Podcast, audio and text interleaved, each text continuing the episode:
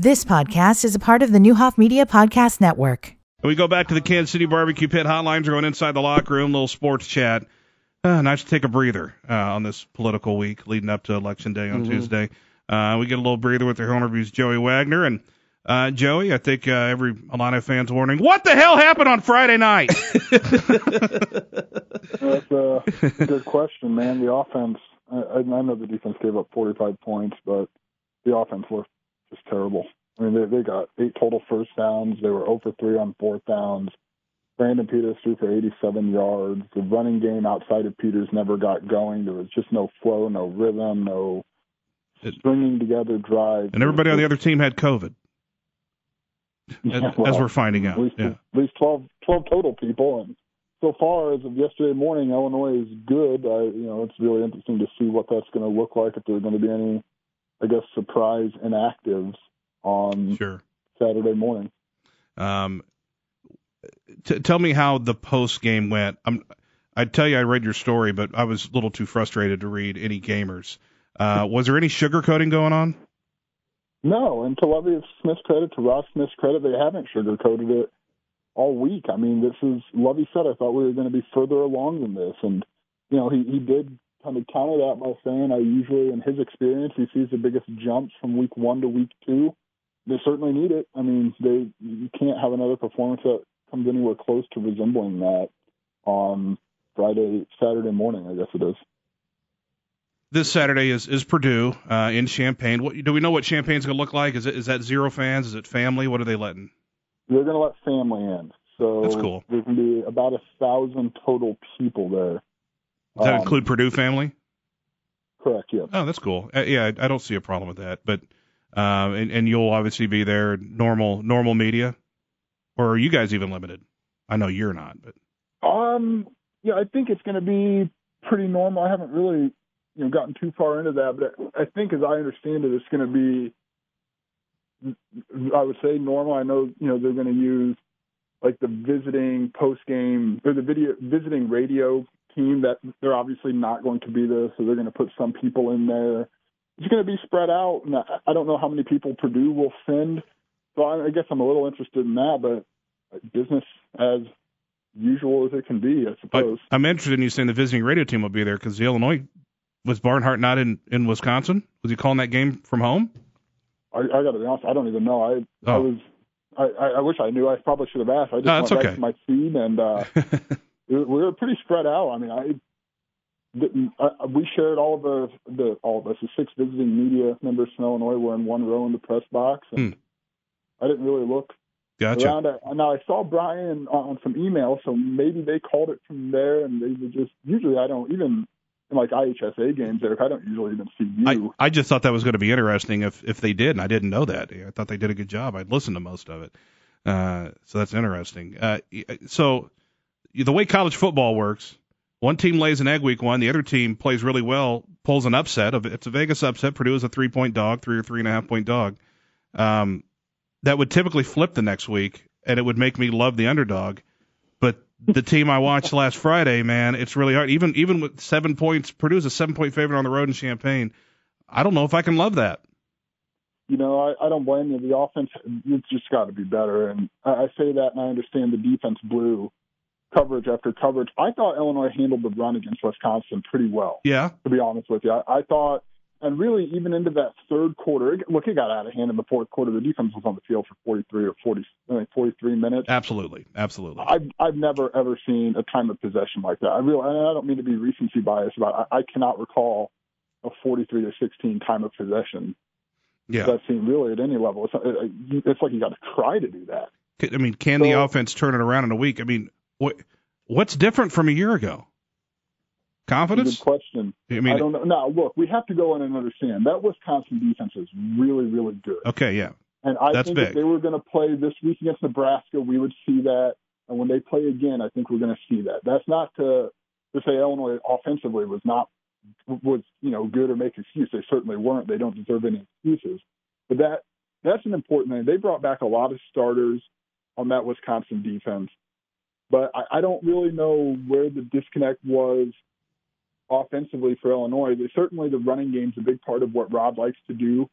That just didn't get going anywhere. Brandon looked good on the ground, but Wisconsin basically said, go. We don't care. We'll catch you. Just run for 20 yards. It doesn't bother us a bit. Yeah. And he did, and it didn't do anything for him. But this was supposed to be different, right? I mean, bring back Brandon for year two. You have Josh Bebe, who had 10 targets, 3 catches on 10 targets. And to be fair, usually if you have Josh Bebe one-on-one on the outside, as they did when Brandon threw it to him, yeah, that's a win for him. I mean, we've seen that in a year. That's usually a win. I mean, in the moment I thought he's got to try to find some other targets, and I still believe he really should have. But if you've got a safety blanket like that, that's pretty reasonable, right? Yeah. Yeah, I mean, so I don't know, man. They got to get the running game going. They've got to, frankly, even in the third quarter, Eric, it's 28-7. 14 points Wisconsin had came in 3 minutes and 22 seconds at the end of the half. Yeah, they completely broke the defense to make it 21-7. I thought that was the worst moment of the day.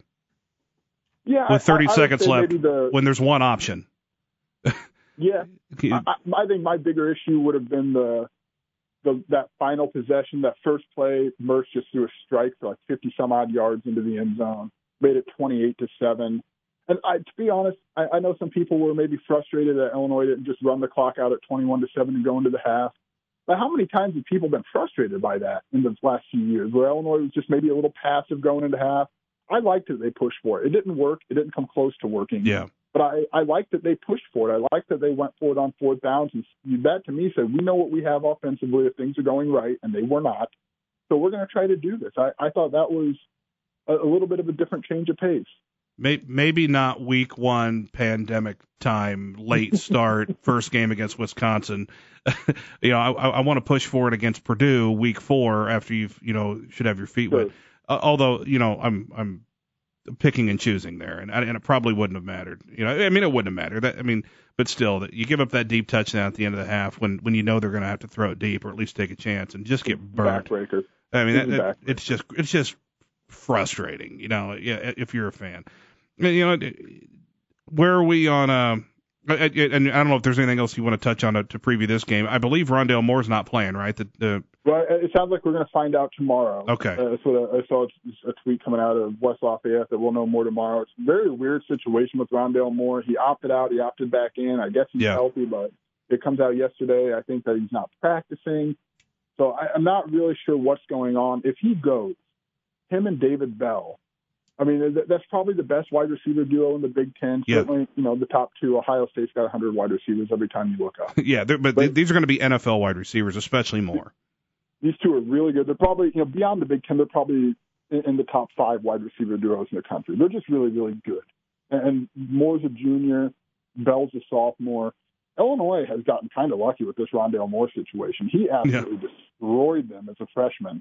Didn't see him as a sophomore, and we don't know if we're going to see him as a junior, but whatever coverage issues that they had against Wisconsin, those have to get cleaned up immediately because Rondale Moore and David Bell are really, really good.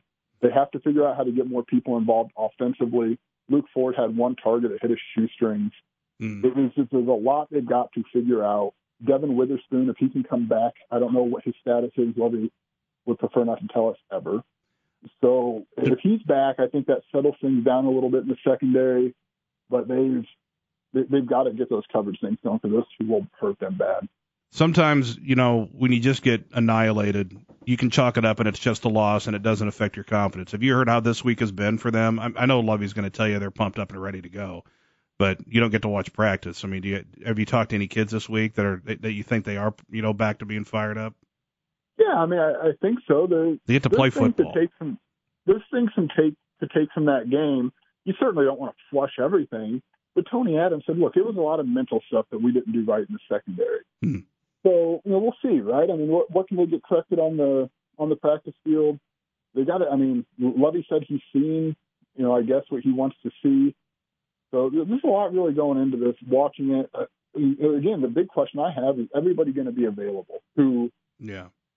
Outside of who they were missing last week, who we know they were missing, will there be any? Lovey said yesterday morning they were clean. Now, we know this virus doesn't always show up immediately, so that's why daily testing is important. It's not the end all be all, as we saw in Wisconsin, but Are they going to have everybody available to play this game?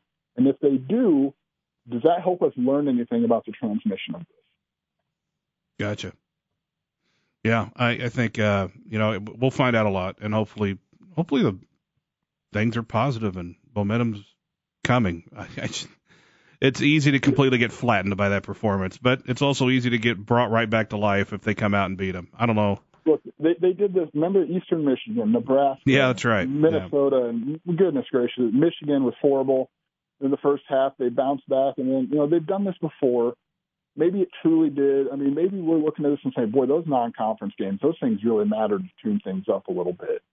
And maybe not. Maybe this is just not the team that we thought it was going to be. But I don't know. I mean, look, we've seen the talent. We know who they're bringing back, right? I mean, we know what's on this team. So I lend to say, okay, there's some slack here. Let's see what happens week 2. And I would have said the same for Wisconsin, because that looks like a good Wisconsin team to me.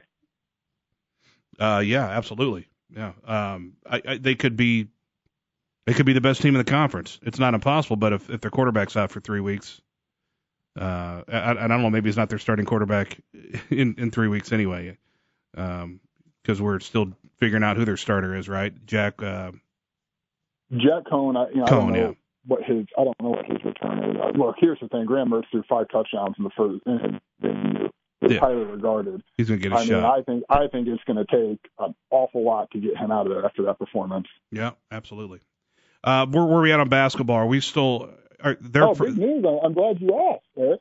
Good. There's no schedule still, but yeah.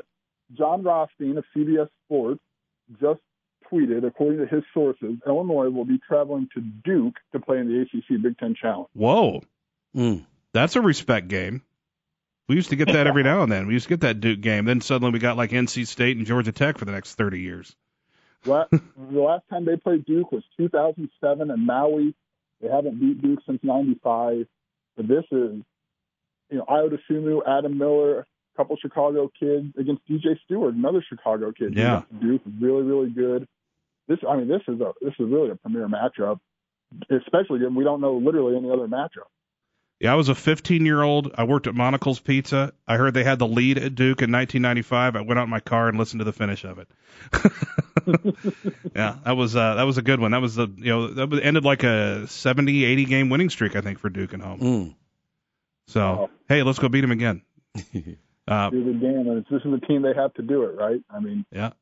Also, I think I don't know. Did I see Illinois on another list of teams that can win the national title or something? I don't know. They're getting a lot of love from the CBS guys.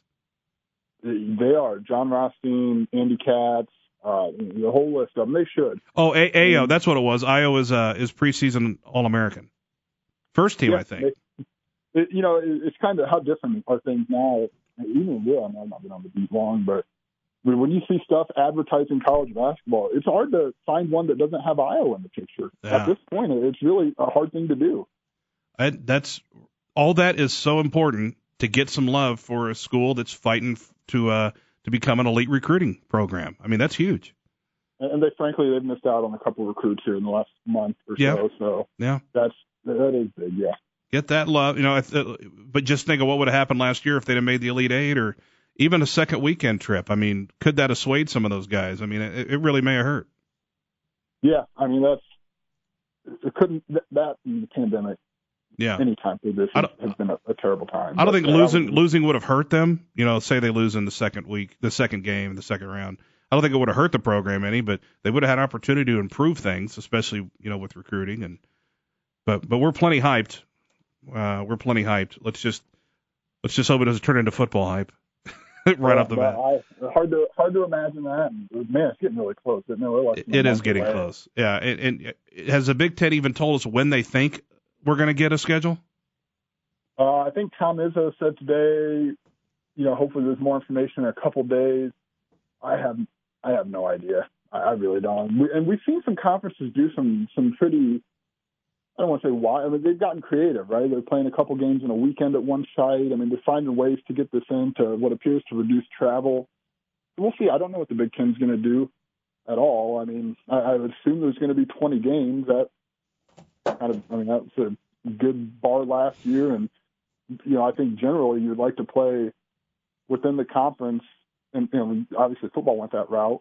It's just the rules, there's a blanket of rules that everybody's operating under, and that's when things get tricky, is when you operate outside of conferences with different rules. Things are squirrely. All right, Joey, good to talk to you, man. We look forward to, are you on at Sport Talk? We're going to get a preview with Tim in a minute. You on with him again tonight? I don't think so, no. Oh, okay. Well, I don't know. You would have already pre-recorded it. Yeah. So, no, I'm not. And figure out what's going on with the IHSA.